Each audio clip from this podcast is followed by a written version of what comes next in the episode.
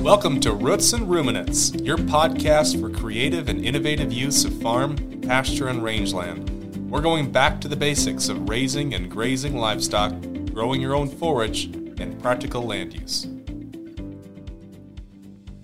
Well, folks, this is it. This is going to be episode one of Roots and Ruminants podcast. We're certainly excited to be doing this. We've been talking about it for a long time now, and we're off. And we've got probably one of the coolest uh, guests with us today, James Holz from Central Iowa, Iowa cattle feeder.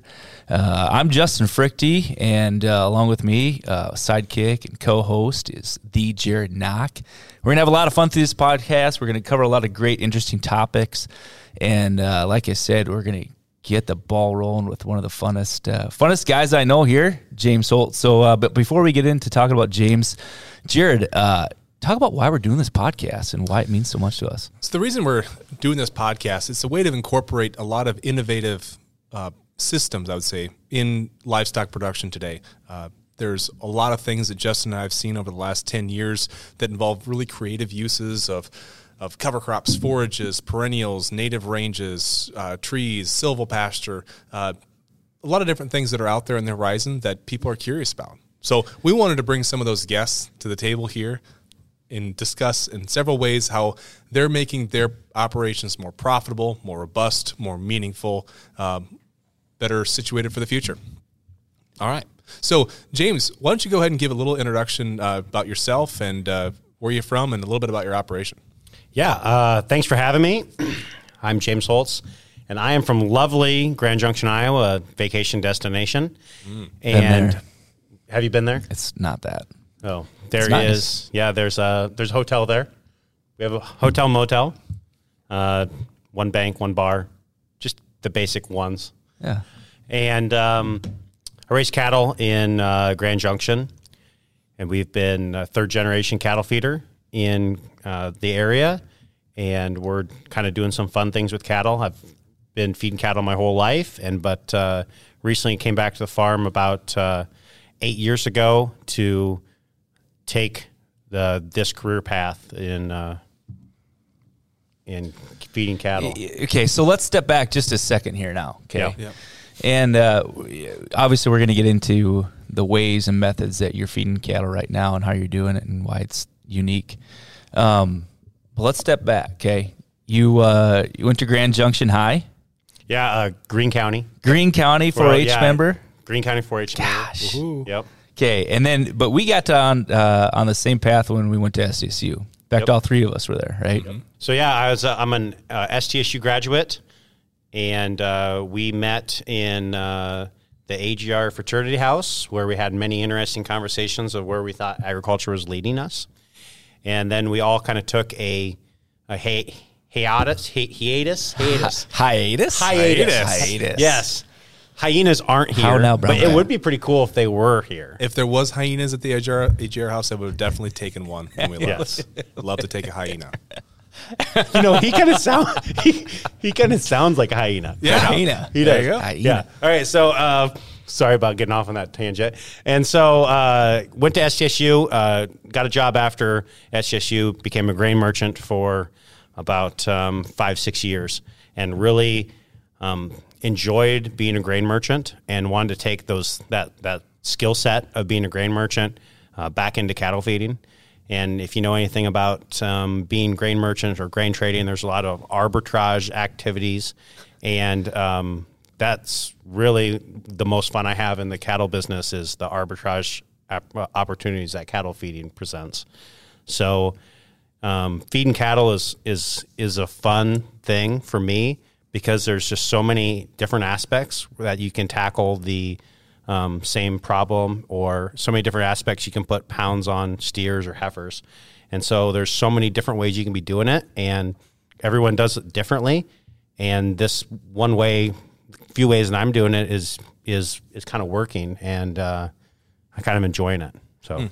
let's go back eight years ago. So eight years ago, when you were kind of back into the operation, how different did your operation look than the average Iowa cattle feeder uh, grain farmer? Our operation didn't look that much different than any um, traditional cattle feeding operation.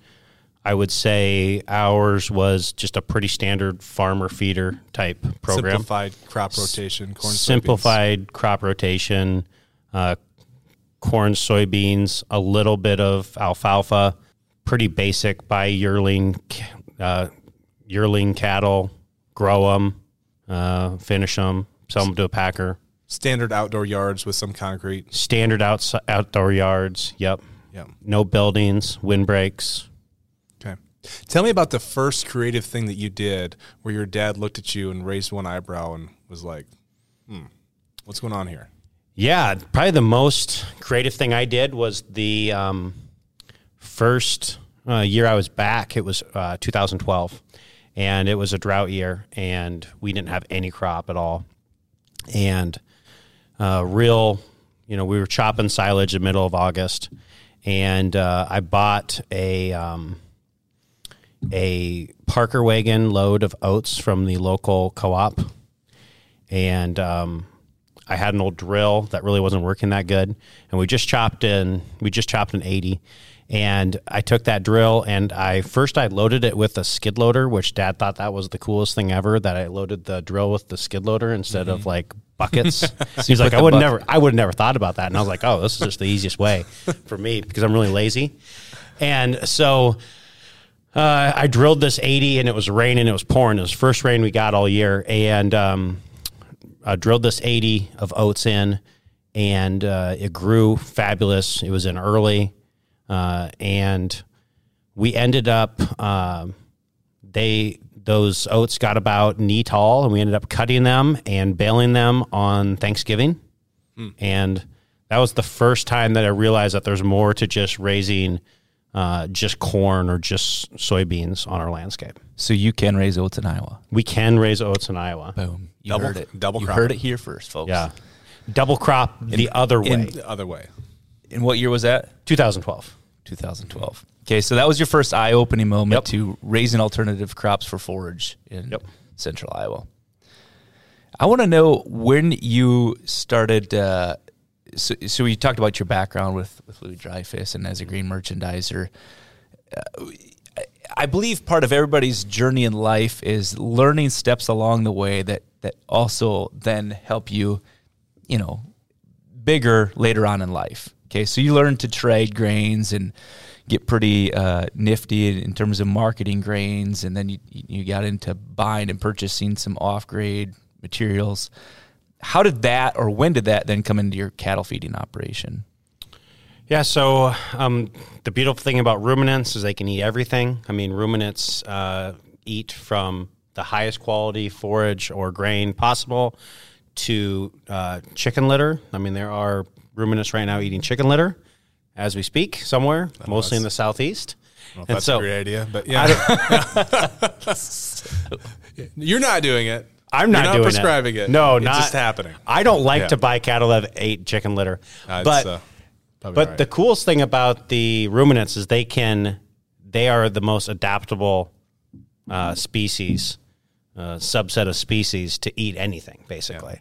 And so, uh, one eye opening is we used to feed a lot of flour in bags, and uh, we fed um, flour in fifty pound bags. It was a great, it was a good opportunity to, re, to it was you know pretty cheap. We we did a lot of flour, and um we figured out that the bags even had some value to those ruminants too, as a scratch factor, as a roughage. So we actually feed bags with flour in them. So that was kind of a fun thing we did. paper bags. Paper bags, paper bags. Ground up. Yep. Yeah, ground up paper bags. And so that's something fun we did. Um, uh, dumping paper bags off of pallets kind of got old, so we don't do that anymore. One time I bought a uh, a pallet of salt from you, James. Remember Yep. that? Yeah. Like, hey, I got a little uh, present for you. Sent me a pallet of off grade salt from somebody. Thanks, buddy. Do you still have it? Or did you I- use it all? I use it. Yeah. It's a pallet of salt.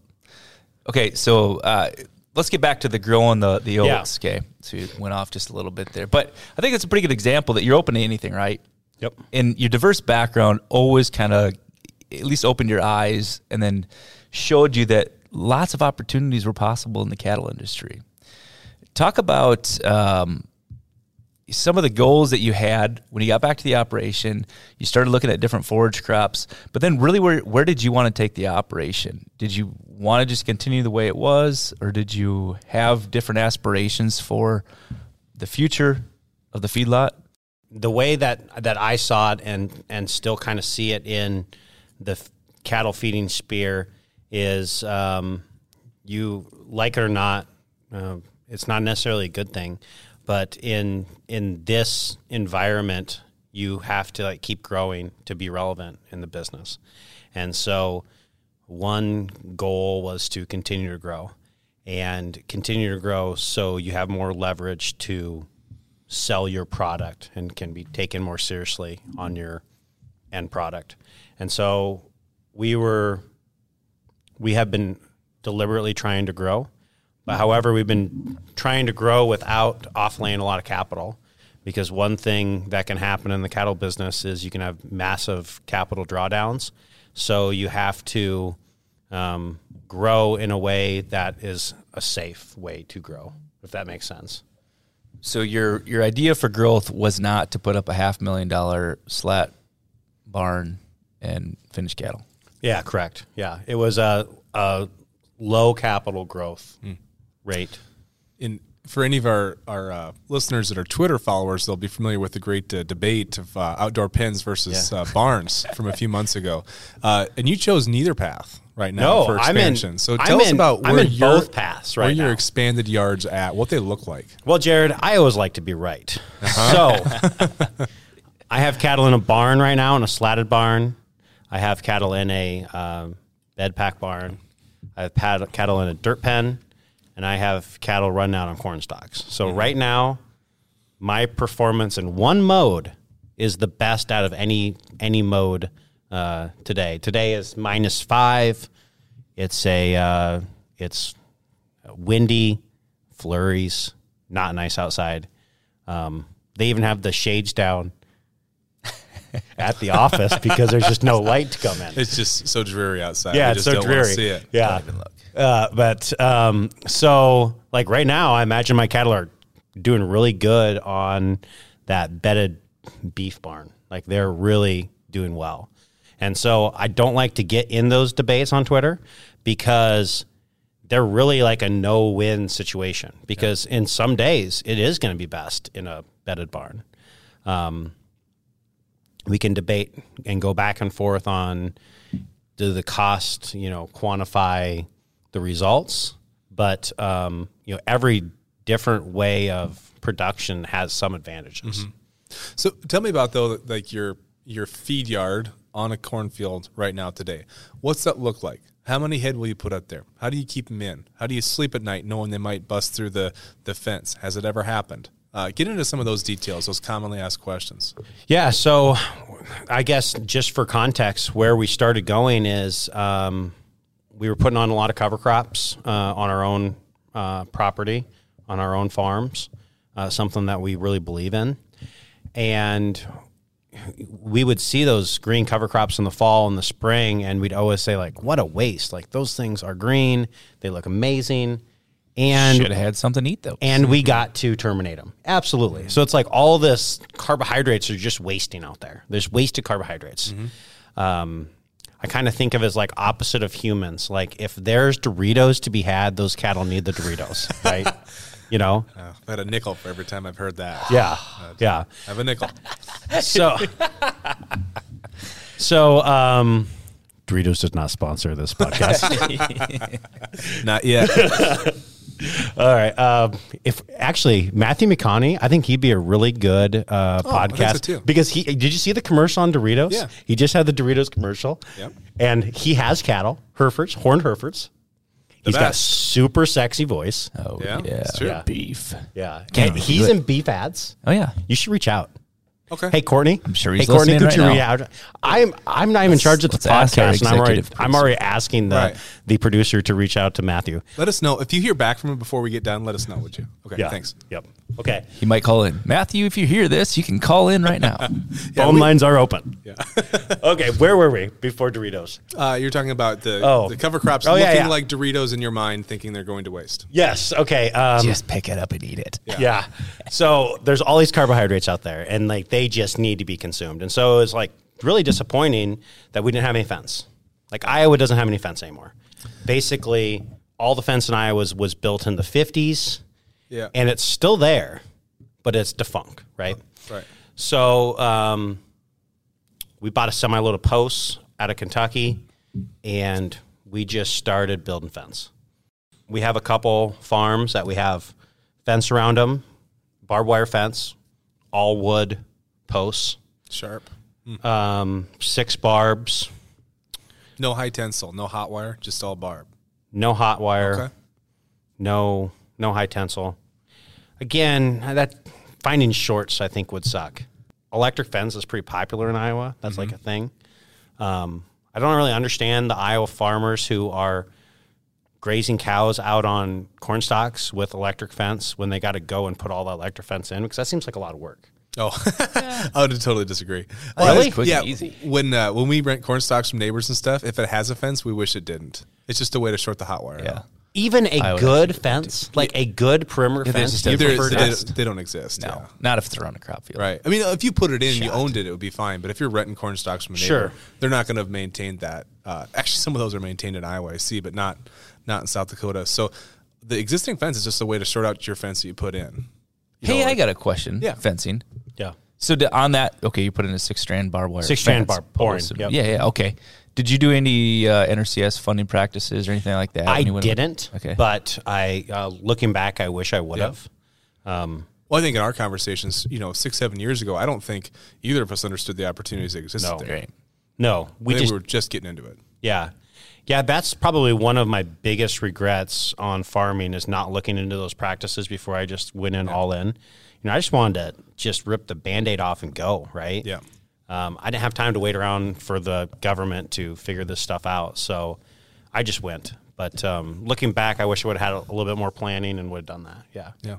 Okay, so you got the cow, or you're Yep. bringing your yearlings out there. Yep. What are you doing for a bunk line? Yeah, so every one of our so we have the barbed wire fence around it. Costs about ten thousand dollars to fence around a one sixty roughly. That's if you know that's just rough math. We have the fence. We make a small uh, cement area where we have fence line bunks. We kind of position it in a place that has natural drainage, which in Iowa, like the topography is like you know like a small knoll, like a one and a half foot uh, increase in topography in Iowa. It's actually more than that, but but um, pretty flat and black, obviously. And so we put fence line bunks in. Uh, both of the places that we've had have had uh, we've been able to tie into a water source without having to dig a well. But there is our, eh, there is NRCS um, cost share for digging wells, and so that's one thing that you could look into. And um, we fence around the farm and put up bunks. We also make a small pen on where the bunks are at, uh, just so we can get the cattle in when Nice they need little to. kitchen area to catch Yeah, it. exactly. We have like a 15 foot apron, which is about about half uh, the industry norm size width, and uh, just feed them twice a day out there. And so, what we find is they, well, let, let me back up. And so we we place cattle in there that are, um, after we've harvested our crop, we're harvesting high moisture corn, earlage, silage, those things. So we're not having to wait really long. And then we put a calf in there, a, a yearling in there that can be sold before it gets muddy.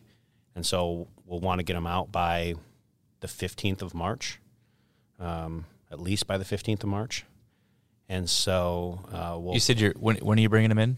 Mid November, uh, end of September. end of first September. October. Okay, so it's dry though, and It's dry. Okay, Yep. And how many head are you putting on a quarter at a time? Yeah, we're putting about 400 head on a quarter. Mm-hmm. So whatever that stocking rate is, Yeah. about a quarter acre, Wow. plenty of space. Awesome. 15,000 square feet. 15,000 square feet, So uh, what's the square footage in a slatted cattle barn? uh, about 35. Yeah. It So- seems like a nice optic. I don't know if anybody's paying you for that yet, but that seems like an- a preferable optic to some of the alternative. If anyone wants to write me a $15 million check on this podcast, uh, please reach out to Courtney, the producer, and she will direct payment to me. yeah. She'll get a cut out of that. She'll take 10%. But yeah, it is a nice optic. Uh, so we put cattle out there in the fall and feed them, and it's really that simple. It's really that simple. Okay, what what are some of the mar- marketing advantages to doing that? Yeah, so I have um, been trying to be a student of the markets to understand how to make money in the cattle business, which has not been uh, easy. And the key is to have cattle for sale. Okay, this is my cattle philosophy, but to um, to place cattle in the time period that has the best chance of having a rally. That seems really simple. It seems like a simple thing to do. Why wouldn't you want to place cattle in a time frame that uh, has doesn't want that you know the market is going to go up the Right. highest percentage? But if you know the life cycle of cattle, that's really not easy. And, go through those months. Spell it out. Yeah, basically, um, late winter, early spring is when the nine times out of ten is when the high is made in the cattle market. Uh, the low is made in July and August, typically, uh, July through October. Okay.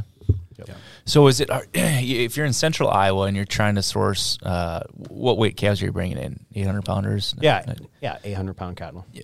Are- you finding them in the upper Midwest at that time? Are they all sold? Where are you going for calves? Yeah, so we had to go east. Uh, though that's the place that has uh, the set of cattle that that we need in those marketing periods. Uh, because the West is so good, the Western producers are such good producers that they are having their cattle are uh, calved in a very short period of time, and they just don't really work into our system because we need them all out in February or March. And so we're primarily buying um, Eastern origin cattle. So you'll get those out of there. So you'll have this during this time frame um, during March, April, May. You'll probably have less cattle around than normal, right? That's when your busy season is for planting and that kind of thing. Yeah, so we'll have uh, we'll be on that is our low our uh, that time frame, and then again in like the midsummer, Okay. we'd have the lowest amount of cattle around. So like right now, f- February would be like high peak inventory. Okay. So you also did something on cropland in Iowa that is almost unheard of. You Yeah. planted Iowa crop around back to grass, initially not enrolled in any program for payment, correct? No payments. Putting up fences. No, actually, actually, I will even take it back. Okay. It was half CRP, half corn. Ah. I bought out of the CRP payment to put it into grass. That's not common. Okay, so tell us what was your what's that look like? Give us a visual. How many acres is it? How is it set up? Uh, what was your vision, and did it work out? Yeah. So okay. So this all ties into this corn stalk thing because it really is Okay. all just the life, the life cycle of of cattle and life cycle of my marketing plan. Um, when I purchased this farm, I made this um, uh, spreadsheet, and every time I purchase a farm, I make a spreadsheet, and it says Megan, let's buy a farm. That's the name of the spreadsheet. like has to be that name. Megan is James's wife. Yeah, that's my wife. It's Megan. Let's buy a farm. And it really isn't. Um, she knows that I'm going to probably buy the farm anyway, whether she approves of the spreadsheet or not.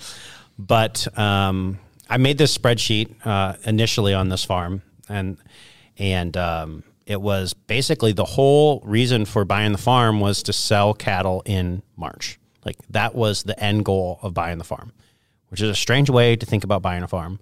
But uh, you get so what the goal was was purchase uh, a five to six weight Eastern calf in the low time period of the market complex, July, August, June, July, August, which is also a higher period of available forage in Iowa, and um, sell that steer or heifer in the spring to hit the high of the market. Basically, buy low, sell high. Essentially, that was the goal. Who would have thought? Who would have thunk it? That's great advice. Thanks, Yeah. James. Uh, and so uh, that was the initial reason for buying the farm. We had nothing. Uh, the farm was just a vehicle to get a steer to market at the most economical time period purchasing. Okay. Okay. So if you base that around the steer, if if any of the listeners uh, know anything about eastern steers, you know, or, or heifers or whatever they are, you know, there's um, They have a they have a, a reputation, undeserved reputation. yes, they have a reputation that is, um, yeah, like uh, you know, eastern cattle would be like the Oakland Raiders of the business, like you know, It's a little rough. not the edges. savory. Raider. Yeah, not savory. I mean, they aren't like my Chiefs that are like upstanding citizens, you know. Okay. So what's Yeah. wrong with them? So they have a reputation of having higher death loss, uh, have a reputation of being not as good quality, have a reputation of uh, lower rate of gains. The And that's list on. probably because there's a lot of commingled groups coming together. Yep. And you're buying them from a trader, and then you're putting these back into Iowa, and the upper Midwest, and you got to try to figure out how to keep these things healthy. Yep, absolutely. But this works pretty good If if you've have got a lot of space. And if you have a lot of, if you have some grass. Nice, healthy green grass. So again, we did not talk to the NRCS office. Mistake, but Yeah, there's a few things you could have done there. yeah, a few things We should do that. We should do a podcast on that. We should. That's to come. yep. on Stay just tuned. talking to the NRCS. Uh, well, doing- I think just uh, you know program opportunities. Yeah. We're doing a workshop in a few weeks in De Smet. After that, we'll yeah. get somebody on and kind of recap that. Yeah, so we took this, um, uh, took this property. Uh, who who has this podcast? Like, what is the podcast of? What's it called? Ro- Roots, Roots and and ruminants. ruminants. Roots, roots, and Ruminants, ruminants. yeah. And sponsored by any company? Just you guys? Well, Millborn Seeds. Millborn Based Seeds, out of okay. Brookings, South Dakota. So Okay, so- entire nation. All right, yeah. So, all right. So, uh, Millborn's, I, I talked to Justin. I said, Justin, I was like, I'm going to convert this thing. And he's like, let's try annuals, annual uh, forages. Let's see if that works. And uh, this isn't a recommendation. It did not work for me. So we put on annuals and it did not work good for me. Probably because I had too high of Stocking rate. of stocking rate. Okay. So we so we so we took this farm and we put waters in it. We div- divided it into twenty, not even fifteen acre paddocks, and the whole goal was to keep easterns as healthy as possible. That's the whole goal of the whole property, is to straighten out cattle. And so uh, we started with annuals because, you know, you got to try the water before you jump in, right? I'm pretty bold, but even that was pretty out there. So it's like, you know, if this thing is a failure, and my dad did think I was completely crazy, by the way. he did. And so he's like, you are not doing perennials. Yeah. You're doing annuals. Then at least I can spray it out and raise soybeans. Yeah. Right. Like we're only down like thirty dollars an acre here. Annual forages are like a gateway drug. It is a Perennials gateway- are the real thing. Yeah. You're committed. Yeah. You're yeah. committed. Perennials are like meth. Like you like once you try it, like you're addicted and you can't get off of it. No one's have ever no one has ever tried perennial once and not Oh, stayed yeah. on it. Right. Like they're on perennials Yeah. then. The people who are into perennials are definitely junkies. I mean, we all know them, right? I mean, the people that are like into grass based. If you're grass based, you're hardcore. Yeah, and and you can't go back to that. Like you can't go back and be like, I'm gonna go to perennials. Well, and now I'm going to like moldboard plow. No. Like like you can't go from one to the other. No, it'll wreck you. Yeah. So we took the CRP and uh, we bought out of the contract. it was like three years in. It wasn't a great contract anyway, so I wanted that- out of it. And um, we uh, seeded down to perennials, and um, we mostly uh, used uh, just some basic uh, perennials that are common in Iowa. We used endophyte free fescue, orchard, Timothy, um, some perennial ryegrass, uh, just some basic stuff. Uh, we also put clover in it. Uh, clover is pretty common in uh, southern Iowa, northern Missouri. It's you know in pastures. And um, one thing I didn't, um, so we we seeded all down to perennials. one thing I didn't realize is because this property hadn't really been taken care of and it had CRP in it, it also had a lot of weed problems. So we had to really like it took a couple years to kind of take care of those weed problems. Um, and so then we've we're actually going back and uh, doing red clover and some of the um, clovers and and uh, forbs into that again. But we um, we basically just straighten out cattle on that property, and they're there for around sixty days, and they get straightened out, and then they move on down the road, Move on down the road to a feed yard. so So bringing them in from the southeast. You stick them in this pasture. You're still feeding them out there. Good opportunity to get them started. Yep. Right. Feeding them just a little bit. Okay. Getting them bunk broke. What are you? What, how many are you treating? What's what does that look like? If you have to treat and you've got them on a what do you have them on a quarter of grass there too, or what is that like? Oh, yeah. So we have, like, um, stocking rate there. stocking rate all depends on what's going on. Thing I love about stockers is they're really um, flexible. But let me let me back up a little bit. So the reason why it's important to start load lots uh, on this grass is when you go into a building, they aren't one load buildings. Uh, they're all like four, five load buildings. And so when you go into a building, you have to have essentially three or four loads of straightened out cattle before you start. That is pretty difficult in the realm of Easterns because they don't trade in more than one load lots because they're all really small producers. So you have to make your own yearlings essentially. And so we're just a glorified backgrounder with a lot of room. And so what was your question again? Or did you Well, I was just wondering about the size of the. Oh yeah, oh yeah. So then the the whole scope of the property, it started with 200 acres. We bought actually some more to add on it. Now it's about 360 acres. In the spring, we will graze. Um, we've gotten as high on a good spring with lots of rain, six to one, uh, six stockers to an acre. So we'll have 1,200 uh, plus uh, on that 200 acres. And then, like this last fall, we were down to like a half to one. So we match stocking rates with grass availability.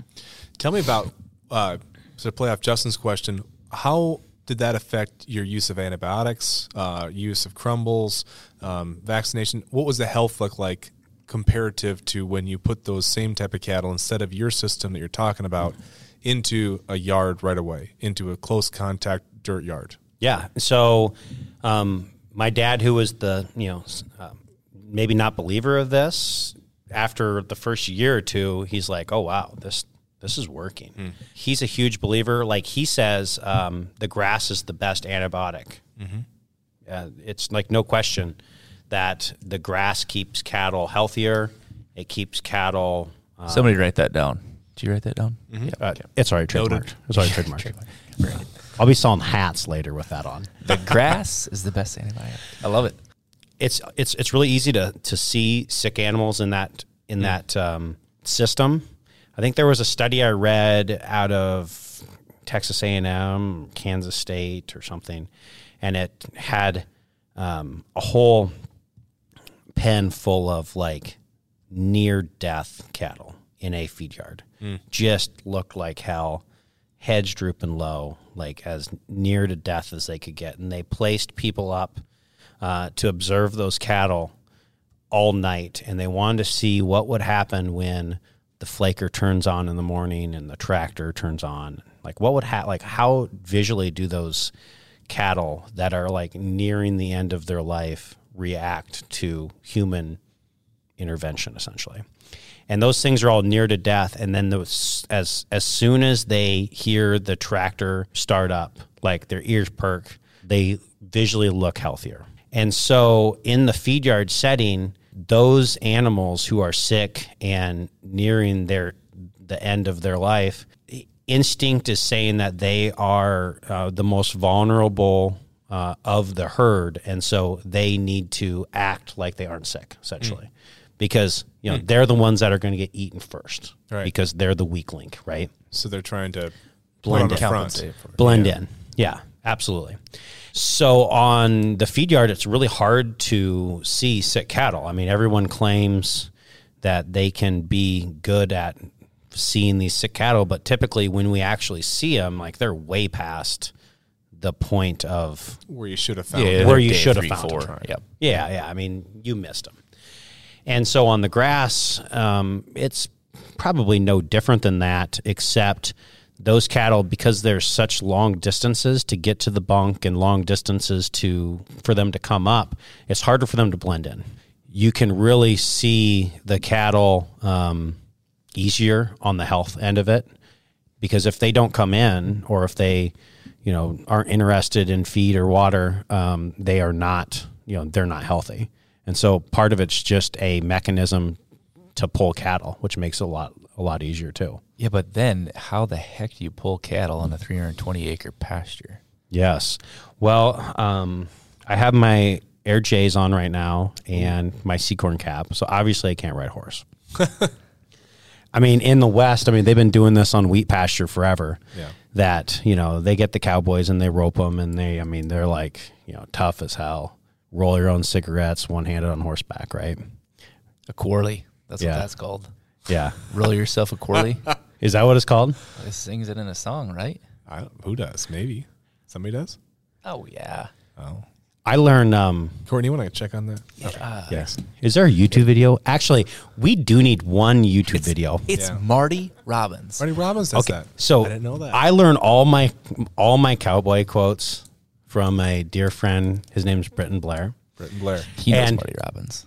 Oh yeah. Oh, he knows. He he. You know, if you ask Britton, he wrote those songs. Wow. Yeah. Yeah. We need a John Wayne YouTube quote that there ain't no Sundays west of Omaha. that is from the Cowboys. That is a Britton Blair quote that he always likes to tell me on Sundays. Because, of course, I'm like sitting drinking coffee, hanging out with my kids, and Britton's like, oh, I'm just working. Feeding cows, background stuff. Have we heard anything from Matthew McConaughey yet? Not yet. Okay. All right, just I. I have no idea where I. Oh, how, how do I treat those? Yeah, dart gun. Oh, yeah, dart gun. that was the answer to that. Yeah. Okay. But I can treat a calf one handed with a ranger with a dart gun. Is it a dart gun or is it more of like a dart stick? Dart gun. I can't get close enough. Spear. We are talking Easterns here. Some of them might be on the Florida Georgia line. Okay. Uh, is that the same thing you're doing? Uh, okay, let's say you have to. Okay, we know you can treat them. You got a dart gun. Yeah. What if you got to pull one? Yeah, so we just uh, were able to get them out essentially. Are these things getting more wild in bigger spaces? Are they actually cooler and calmer? What? Uh, they get more independent in bigger spaces. That's a nice way to say wild. Oh, so they are. So they yes. Probably. okay. Okay. So a yes. I'd say just more ornery. Okay. Okay, I would say they're more um, Kind of like wild too. they're they're more uh, cognizant of their surroundings. Like they know they can get past you. Right. They know they can get past you. So getting them in is a little bit of a chore, but you know, there's some definitely some f bombs. So you're using. oh, you talked about using a kitchen and your, in your, on your corn stalks there by your bunks. You know, Well, both set ways. Both Both, ways. ways. Same on the Yeah, pasture. same on the That's how pasture. you're moving stuff. Yeah, we have because yeah, you're moving them 60 days. That's Yeah. not too long that Yeah, they've been on the grass. And Within the 60 up. days, we're moving them amongst different pastures. So Okay. in the pastures, they get pretty used to getting moved in amongst the pastures. Okay. Um, and it's usually not a problem getting them in in that time frame. Uh, the time frame that they have more problems is uh, in the corn stalks. Yeah. Like they don't want to come in. Well, they're bigger too, and they've been And out there for what 160 seven months. acres. Yeah, they don't want to meet their maker. Yeah. Not then. They're not ready. They're they're they're just loving life. I think it's cold enough, maybe. Yeah, not even then. They they it was negative. Uh, it was negative five Tuesday, and they were all laying out. I mean, so the so then so they so so they go to the pasture, and then they go to the corn stalks, and then they go to the packing plant. You know, those cattle. Um, Howard Buffett says winning the ovarian lottery. That's what. I mean, if you ever read his book, he wins the ovarian lottery. Um, Snowball. those cattle like win the ovarian lottery because they get they get to hang out in the winter in the southeast. It's warm. They get to hang out in Iowa in June. And then, yeah, they kind of have a you know a tougher life in the corn stalks, but it's still all the open range that they could want compared to like ninety nine point nine percent of the beef cattle in the United States, and they have all the room in the world. And 99% of the beef cattle in that last finishing phase. in that Right, last right, finishing right, phase, yes, In that last uh, 15 to 20% of their life cycle that's in Yeah. a feed yard. Yeah, they so they really are the winners. And so uh, the really cool thing about it on practically on our end of it is a couple of benefits we have is they we don't need to haul their manure on the corn stalks because they do it for us. Um, they also haul manure to the top of the hill because that's where they typically hang out, which is where you need the manure. Bedding and scratch are kind of out there. Yeah, they don't require any bedding. They don't get dirty. They don't have any tag. That's oh, uh, the feet and legs. Nearly no feet and leg problems. Oh, man. Like Yeah. one thing you not see and a lot like the slatted buildings is feet and leg problems. There's no feet and leg problems. Hmm. Um, we we I was talking to Justin this this last year. We did we, we we are having this one problem on this one group of cattle that are in corn stalks is they're so comfortable out on the corn stalks that they don't come in and eat. they like don't want to eat, which is like actually a problem, Right. Because Yeah. they need to gain weight, but they're so comfortable out there. It's like ah, oh, I wish I could swear right now, I'll eat tomorrow. uh, but I can't. You already said hell. Yeah. I'm not even sure that's allowed. Yeah, exactly. But I guess maybe they say say oh, and then they're like, I'll just stay out here and hang out, you know, and they won't go in. Yeah, So do you get calves going off feed then? yeah. Uh, w- once in a while, this is the first time it's happened. Is it more when it's warm or more when it's cold? Or does that not dictate it? I don't think it really matters. Okay. Yeah. Um, when the weather does get worse, typically they stay closer in. Then when the weather's nice, they go out. Sure. Um, What do you do? So today we talked about temperatures below zero, and we got some gusty winds. Mm-hmm. Are they crunched up in an area where you have some shelter? Are you providing any windbreak shelter? Yeah, so we have yeah we have we have we have windbreaks, and um, you know we've really tried to be super super innovative with our windbreaks, and um, we use these portable windbreaks called corn stalks. and uh, you know corn stalks um, are really the edible underwear of the cattle feeding business because they provide so many so many different resources. So they I, I think there's only maybe two resources for edible underwear. So, okay. It's underwear and so food. many reasons. Okay, so edible underwear provides Well, no. let's just- Nutrition. let's talk about the corn stalks. Okay. let's talk about the corn stalks. Okay. I would like to compare these two. All right, all right, all right. The corn stalks, um, we move them when we either bed or feed. We also feed corn stalks. So you know, the corn stalks are being fed for nutrition. They're being a windbreak, and they're bedding. And so, like, they're all three. Their comfort, their support, and their nutrition. I didn't know a- how that was going to come together. That went a lot better than I thought it could. See, it's actually a great analogy. It is. It is. And so uh, we have the corn stalks as our windbreak. As uh, so, that's the windbreak. Um, what else? oh, I know. What about these days when we get up to 40 and you probably do that more than what we do up here in Mm-hmm. Yeah, the yeah. Midwest. But yeah, are you melting snow? Are you getting uh, surface compaction then? Yeah, I mean, so we have some surface compaction, especially where like the high traffic areas going into uh, the pens. Uh, So that- coming up to your concrete apron, where you're going up the concrete apron and uh, around the edges of the field. But we're typically trying to get them out early enough. Uh, we we do have maybe some small mud problems right in the spring last year, especially because it was it was uh, it was warm early, and it was warm earlier than than the years past.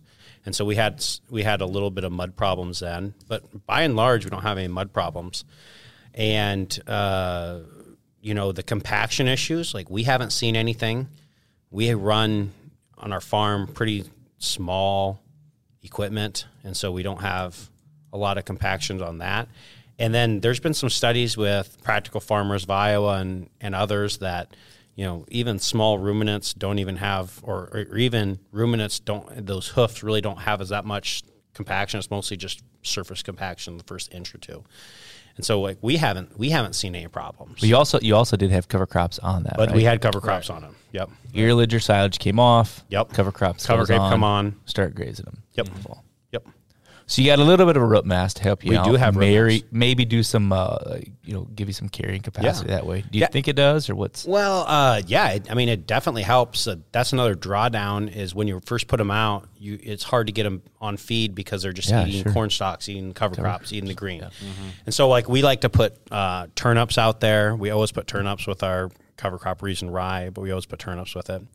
And um, they eat the tops of the turnips and they pop them out and eat the bulbs. Um, They don't uh, last very long because we got so many out there that just kind of devour them. Yeah. like they just don't have much time. I mean, it's like you know, yeah, it's it's like you know, buy one get one free blizzards, right? You like you just like get you know you just get after it, and so uh, the old BOGO sale gets yeah, exactly, exactly. And so um, another thing is uh, one way that how to successfully raise corn on corn in Iowa is uh, I don't know we're up here in South Dakota up in the in the Northland, but one one thing to be successful raising corn on corn, you have to get all your trash off of your farm, Yep. right? And so what we do with these cattle is the cattle eat the trash and then um, uh, poop it out. Right. I was going to say upcycle it. Upcycle yes, it. Yes. Yeah, you're you're just so much fancier than I am, Jared. You know, It's the beard. I don't know if anyone knows this, but I am looking at Jared right now. He's wearing flannel and he has a brand new um, uh, jacket vest. He just recently put oil in his beard. I mean, he Oh. he's definitely a guy that is talks up cycling instead of instead of I pooping. drink, I drink tea now instead of coffee. Yeah, yeah. Things are really going my way. But yeah, but only like you know, specialty teas, free trade. Mm-hmm. Yeah, Very Best. earthy teas. Green, herbal, non caffeinated. so so that's actually a really cool thing about the corn stalks. Um, but the coolest thing, uh, this is the coolest thing of the whole thing, is last year, my, where I feed my cattle, Iowa State says it appreciated like two to three percent because it's land. Right. right? It's an appreciating feedlot. Hmm. Yeah, you don't get any depreciation off of your feed yard. Actually, you do because you can depreciate the fence. Oh, that's true. Uh-huh. okay. Yeah. Okay, so let's go back. You said you had calves in a slatted barn, calves in a bed pack Yep. barn, and you got calves on corn stalks finishing. Compare them all in terms of cost of gain, average daily gains, how they're doing when you take them to the rail. Everyone is different in its own way. Um, the barns are definitely more consistent in their cost of gains and rate of gains. They're more predictable. However, what we found on these corn stalks is they're typically our top 10% um, rate of gain and cost of gain closeouts. And I think it's all just because the cattle are just healthier, spread out, um, uh, more environmentally raised. Like, I I don't know how to explain it. Like, They're more in sync with nature. I mean, In sync with nature, yeah. out, the less disease pressure, less pa- parasite pressure, all those kind of things. You you mitigate those with space. Always, Absolutely. Right. Dilution. Well, like we're in the middle of a pandemic, right? Social distance. Um, you know, we're in a room that's, you know, huge, but uh, it's it's no different. Right. It's no different than that, right? We just as Spread ourselves out. and so as Especially when you have a southeastern coming in. yeah, Definitely I spread mean, them out from us. they're super spreaders, right? like every one of them is a super spreader. You know, they haven't been PI tested. They, you know, true. I mean, they are Oh, I was talking Well, about you got you as a southeastern to us, Oh, not yeah. the calves. yeah. Leukosis, anaplasmosis. There's a lot of things that stop about this lineup here. Yeah. So Yeah. that we don't have that we can bring in from the south. Yeah. I think the system has allowed you to be more creative. Yeah. It's allowed you to expand uh, without having to use a lot of borrowed capital. It's reduced costs, if anything. It's given you an opportunity to cash flow uh, a land purchase Yeah. by doing the exact opposite of what 99.9% of people would have told you to do, Yep. right? And and and and like we always say, the corn crop is just an added bonus, right? Yeah. We already got, we already made the mortgage payment with the cattle, just on the yardage. We made the mortgage payment on the cattle, so whatever we get for the corn crops, that's just like a little bonus. What uh, we got just a few minutes left here. James, is there something that you wanted to talk with us about? Any anything that what do you see in the horizon? What's what's your next step? What's something you've been bantering around with um, that you're going to take a crack at in the next year or two? Yeah, I think so. Something that I've been thinking about, have been, I've thought about for a few years now, is um, sustainably raised beef, and uh, a lot of people are attacking beef for um, how much they fart, CO two presence. Courtney, I can say fart on this podcast, right? That is one of the F words that you can say.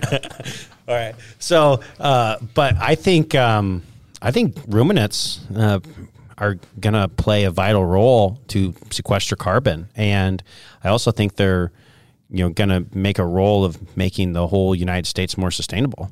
And so, you know, one thing which is probably more lofty than than than me, but um, having sustainably raised beef that has um, you know, cover crops before their corn, uh, has a lot of space uh, that are on, you know, grass as long as possible, and um, I think I think that the American consumer will value that, and I think that they will, um, you know, pay for something like that.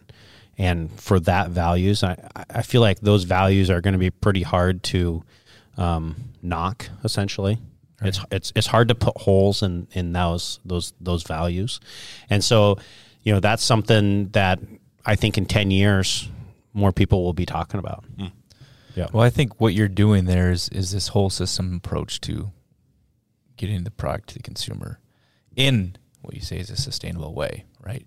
And there's pieces within agriculture that are doing this and, and branding and marketing programs will then help tell that story. But when you can put that all together on one operation and then tell that story and then hopefully market it that way, and you, you should uh, be rewarded with a, with a premium because you're raising a premium product, and it's the way consumers want it to be raised. Yeah.